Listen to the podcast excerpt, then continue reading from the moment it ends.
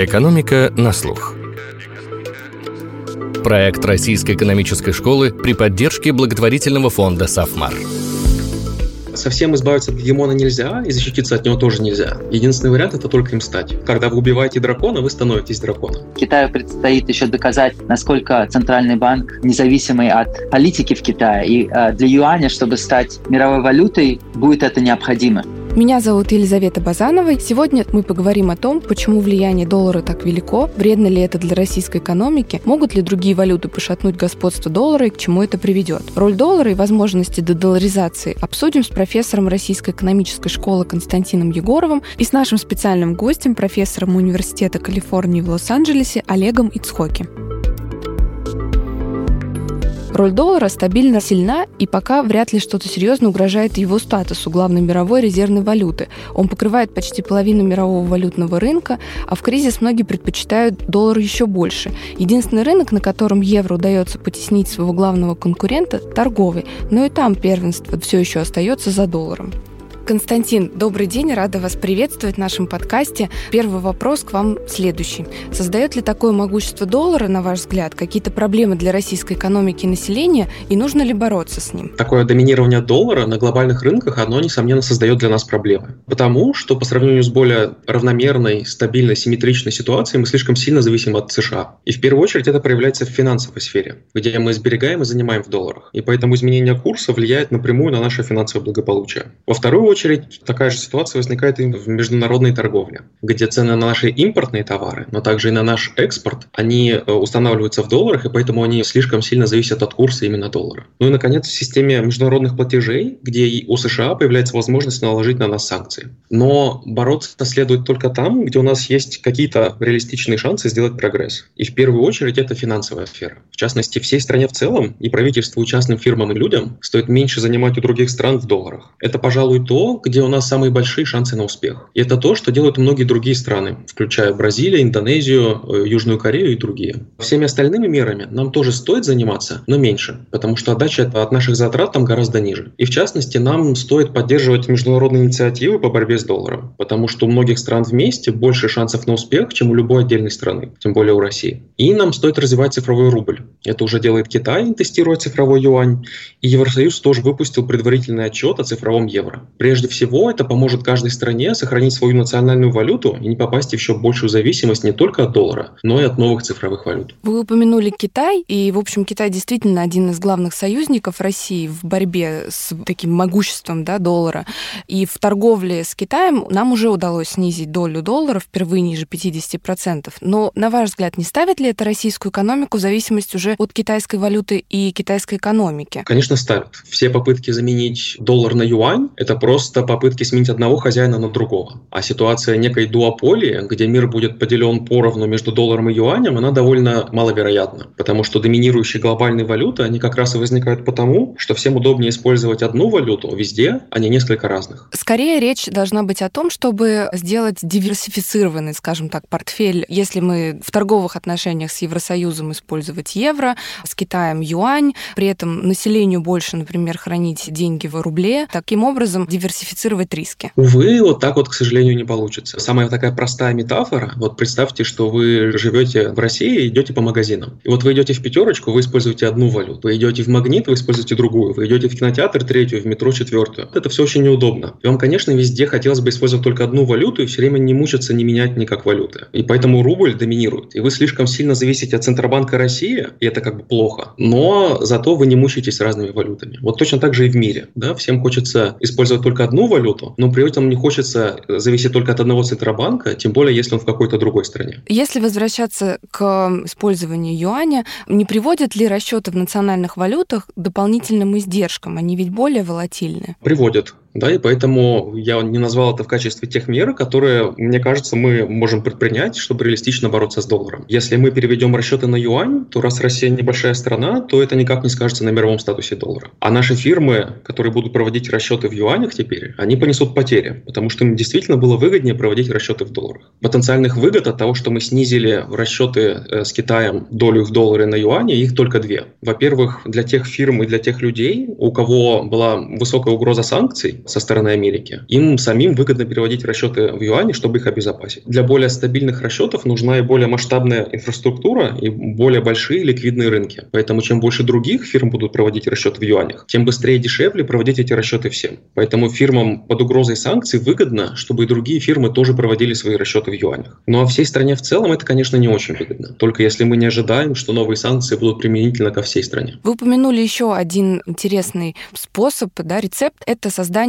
цифровой валюты. То, что делает Китай, в общем, Центробанк российский тоже заявлял о возможном создании да, такого механизма. Но если создавать такой инструмент, кто все-таки будет обеспечивать такую валюту даже фигурально? И может ли такая валюта стать глобальной, какой-то альтернативой доллару? Каждая страна может сделать свою цифровую валюту, да, и тогда она ее будет обеспечивать. А потом были еще предложения о том, чтобы заменить доллар на такую корзину из цифровых валют нескольких стран, объединенную в одну новую синтетическую валюту. И там нужна большая степень кооперации между разными центральными банками, и нужно, чтобы они договорились все вместе поддерживать эту валюту. Фактически это будет корзиной валют, экономики этих стран будут поддерживать эту валюту. А на ваш взгляд, реалистично, что центробанки разных стран, они фактически согласятся да, на создание нового эмиссионного центра, ну и, в общем, тоже частично свои функции передадут ну, вот этому центру единому, наднациональному какому-то институту новому? Да, там пока э, как бы деталей у этого плана нет никаких,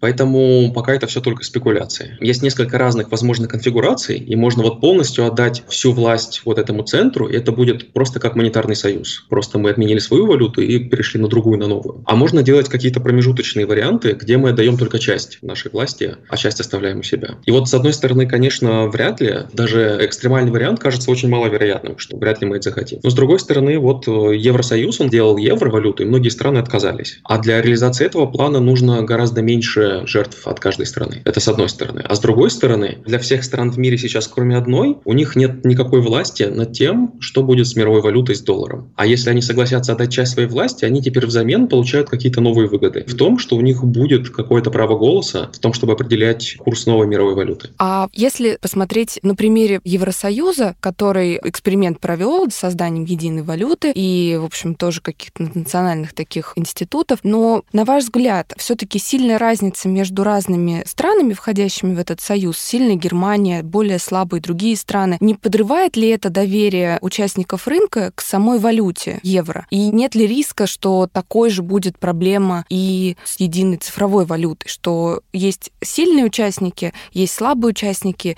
и вот эта вот очень сильная дифференциация, она снижает доверие участников рынка к в целом инструменту. Да, такая проблема есть. И вот действительно все страны в мире, они почему-то хотят сохранить свои национальные валюты, и Россия не хочет перейти на евро, потому что как раз мы хотим сохранить контроль над какими-то событиями внутри своей страны. Но проблема в том, что на мировых глобальных рынках это уже просто так не работает. Уже сейчас есть глобальная мировая валюта доллар, и все используют ее. И нет такого, что каждый может использовать свою. Грубо говоря, считайте, что уже прямо сейчас мы в монетарном союзе с долларом. Просто без возможности влиять, да, никак на, в общем, прямым образом. Да, да. А если странам все-таки удастся договориться, вот будет создана новая цифровая валюта, и это снизит волатильность, например, рубля, национальных валют других стран? Возвращаясь еще тоже к вашему прошлому вопросу, не будет ли это плохо, что эти разные страны не смогут договориться ни о чем? И вот это та ситуация, где это может стать преимуществом. Представьте, что многие развитые страны, они объединились, выпустили цифровую валюту. Теперь она глобальная мировая валюта. И им действительно очень тяжело будет договориться друг с другом, потому что у них очень разные интересы. В каком-то смысле это будет похоже на Конгресс США, который никогда ничего не может принять, потому что они всегда ругаются и ничего не делают вообще никогда. И для нас это будет хорошо, потому что если они не будут ничего делать, курс будет более стабильный, и для нас это хорошо. Если в Германии что-то произошло, то эта валюта не будет реагировать на события в Германии, потому что Германия не сможет всех других уговорить. Если произошло что-то только в Англии, опять валюта не будет на это реагировать, и для нас хорошо, потому что мы не хотим отвлекаться, мы не хотим, чтобы на нас влияли какие-то события в Германии или в Англии. А с другой стороны, когда они смогут договориться? Они смогут договориться, когда будет какие-то события, которые влияют на всех из них. Например, как мировая пандемия или как мировой финансовый кризис 8-9 года. И тогда они действительно смогут договориться и что-то предпринять все вместе. Это хорошо и для нас, потому что обычно тогда у всего мира интересы согласованы. В этом смысле это станет лучше для России. Это одна причина, почему такой консорциум из валют, он может быть более стабильным. А другая причина, чем больше новый мировой хозяин, этот мировой гегемон, тем система может быть стабильнее. В общем, страны отдают часть своих политических э, рычагов, при этом тем самым снижают снижают политическое давление гегемона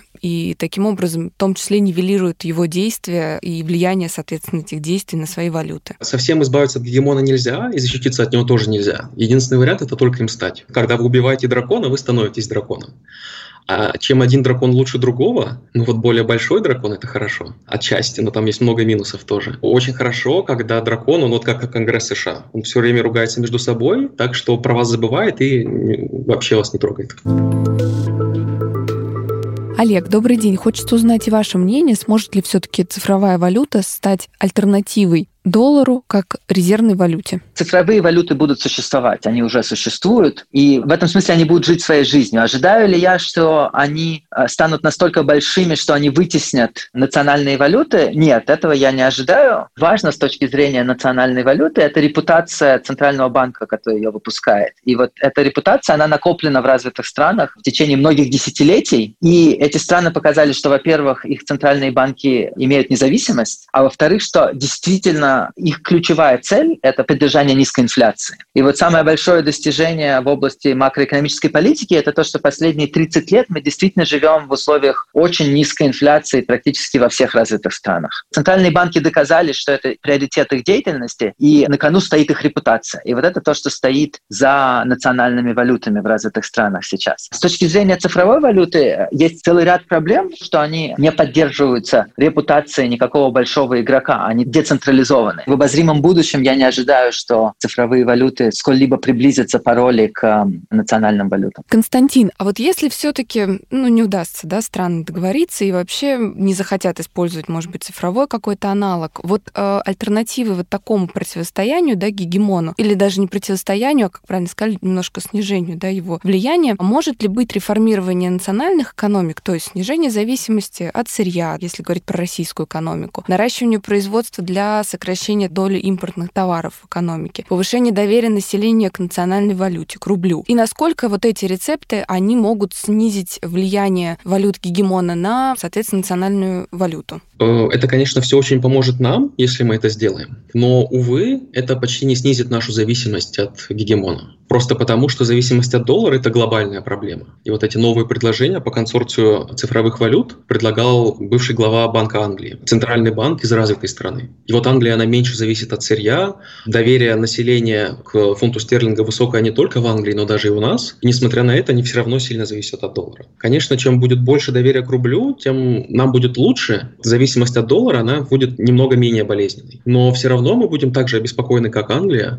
и тоже будем от этого зависеть. А высокая доля импорта в экономике – это, наоборот, хорошо. Один вариант, как можно бороться с мировым гегемоном, это просто закрыть границы и превратиться в Северную Корею. Северная Корея – это страна, которая наименее зависит от доллара. Но все-таки это такой радикальный вариант, и гораздо лучше быть интегрирован в мировую экономику, пусть и с главенством доллара, чем полностью закрываться и лишаться возможности и покупать самые лучшие импортные товары, и продавать именно то, что у нас получается лучше, чем у других, продавать наши экспортные товары, нежели чем все делать самим. А влияет ли сейчас кризис на ситуацию, которую мы обсуждаем, и там рост влияния доллара? Кризис все очень обостряет. С одной стороны, мы увидели, что в этот кризис доллар укрепился, и тем самым еще раз подтвердил, что он является надежным источником сбережений для всех стран в мире. А с другой стороны, это был первый кризис, где настроения инвесторов стали заметно меняться, в отличие от предыдущего мирового финансового кризиса 8-9 годов. В этот кризис укрепился и юань, и был рекордный спрос на китайские активы. Многие инвесторы охотно инвестировали в юань вместо доллара. И тут много правдоподобных причин, почему так происходило. Но, конечно, помогало и то, что Китай очень быстро восстановился после своего первого карантина и воспринимался всеми так, что он лучше справляется с пандемией у себя в стране, чем США. Может быть, это еще было связано с тем, что Китай больше стимулировал экономику какими-то фискальными мерами, а не снижением процентных ставок. То есть он старался сохранить высокую доходность для тех, кто вкладывает в их активы. Ну и еще это может быть связано с многолетней работой предыдущей э, Китая по повышению международного статуса своей валюты. Так что в какой-то момент почти все эксперты согласны, что юань заменит доллар. Есть много причин думать, что это произойдет резко, но абсолютно непонятно когда. Это будет э,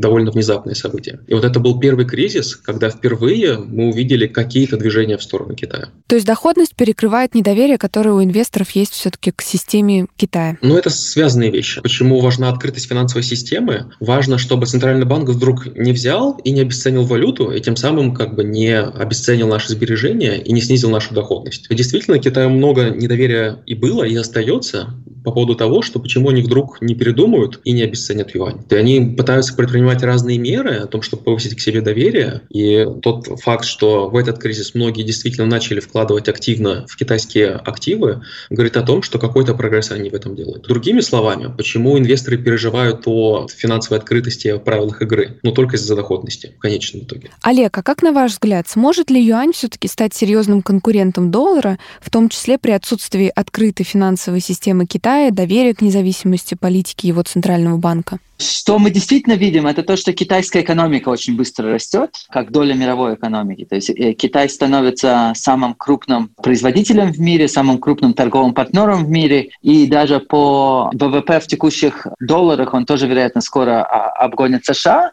При этом роль юаня, она пока отстает от роли Китая в целом в мировой экономике. И это закономерная ситуация, когда догоняющая страна, как правило, она догоняет в первую очередь в производстве, в потреблении, в международной торговле, а ее валюта становится международной валютой только спустя какое-то количество времени. Это мы наблюдали на самом деле и с долларом сто лет назад. В этом смысле это закономерное развитие событий. Но есть существенная разница между юанем и, долларом сто лет назад. Китай, как развивающаяся экономика, он очень большой по общему объему ВВП, но пока достаточно сильно отстает по ВВП на душу населения. И, соответственно, финансовые рынки в Китае еще недостаточно сильно развиты. Развитие финансовых рынков, оно, как правило, отстает за развитием производства. В этом смысле роль юаня, скорее всего, не станет пока что такой большой, в ближайшие 5-10, вероятно, даже 20 лет. Это некоторый закономерный процесс, который просто медленно происходит. В частности, что очень важно, что Китай фактически дублирует международные финансовые институты, такие как Всемирный банк, например. То есть Китай со своими проектами, которые называются One Belt, One Road, они фактически дают кредиты, похожие на кредиты Всемирного банка. Большая доля этих кредитов по-прежнему в долларе. Это то, где роль юаня будет расти. Скорее всего, в первую очередь именно эти кредиты перейдут в юань. И это тот способ, которым Китай э, будет продвигать свою валюту на международном рынке. И это наверняка будет происходить в ближайшие 10 лет.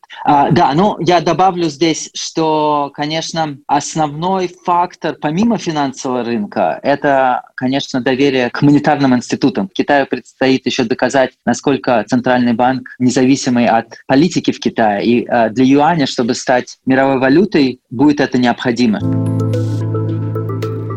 Константин, а сможет ли роль евро вырасти во время кризиса, в том числе на фоне планов Евросоюза выпустить общеевропейские облигации на 750 миллиардов евро? С одной стороны, то, что они выпустили много облигаций, это хорошо, потому что миру не хватает вот таких вот безопасных резервных активов, какими являются долларовые активы. И активы в евро, они тоже могут выполнять эту роль, но их слишком мало выпускали. То, что сейчас их появилось больше, это хорошо, и поскольку все глобальные рынки, они связаны между собой, чем больше людей будет сберегать в евро, тем больше людей захотят торговать и обмениваться в евро. Они как бы создают более такие глубокие ликвидные рынки, которые помогают стимулировать статус международной валюты. С этой стороны, такое увеличение выпуска облигаций – это хорошо, это повышает статус евро как международной валюты. А с другой стороны, все-таки у еврозоны меньше шансов, чем у Китая стать новым гегемоном. И если Китай там предыдущие 10 лет предпринимал много мер по повышению статуса своей валюты, то еврозона, она не особо пыталась даже конкурировать в этой игре. И в этом смысле это, конечно, правильный шаг в нужную сторону, но у меня нет э, веры, что они будут делать все остальные шаги в этом направлении.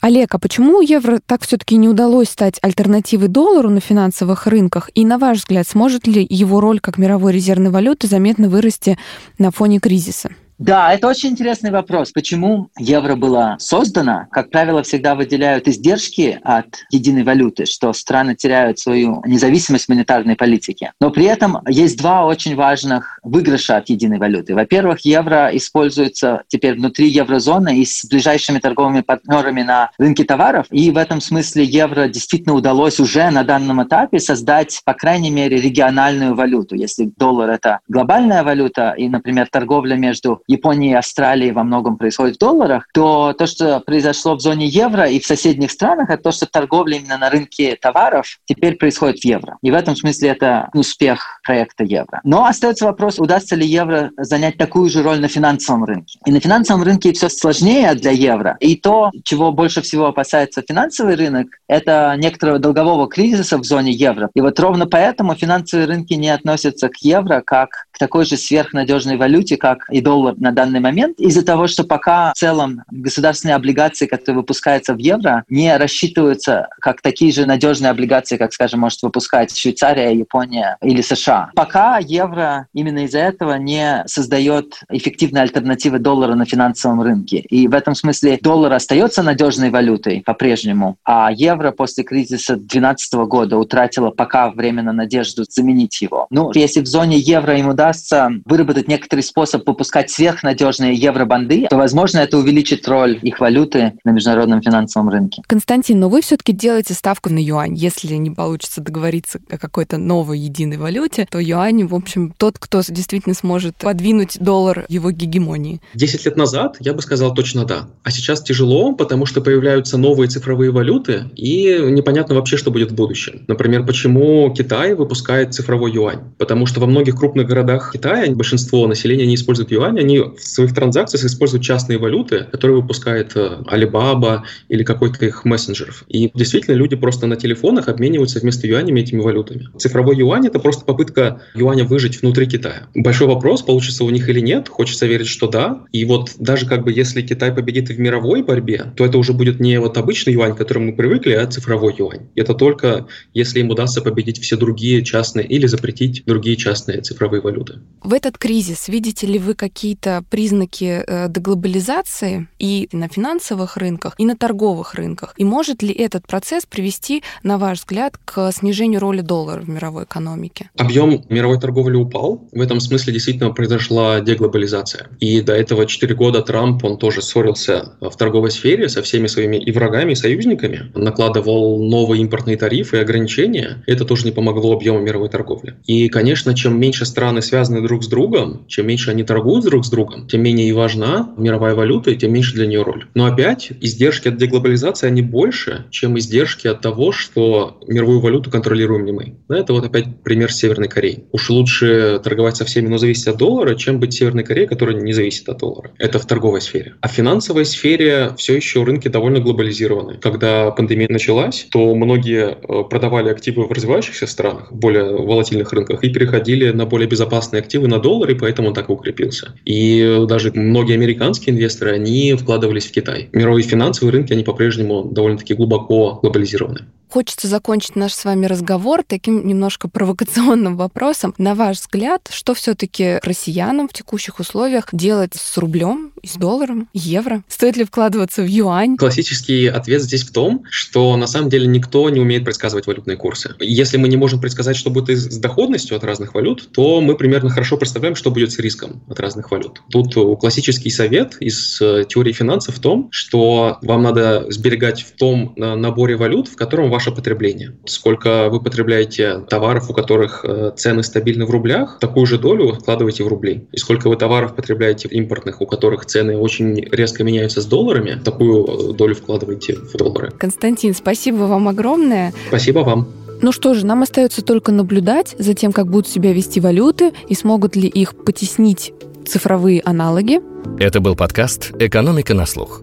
Слушайте нас на всех цифровых платформах, следите за анонсами в соцсетях Российской экономической школы и читайте тезисы на портале guru.nes.ru.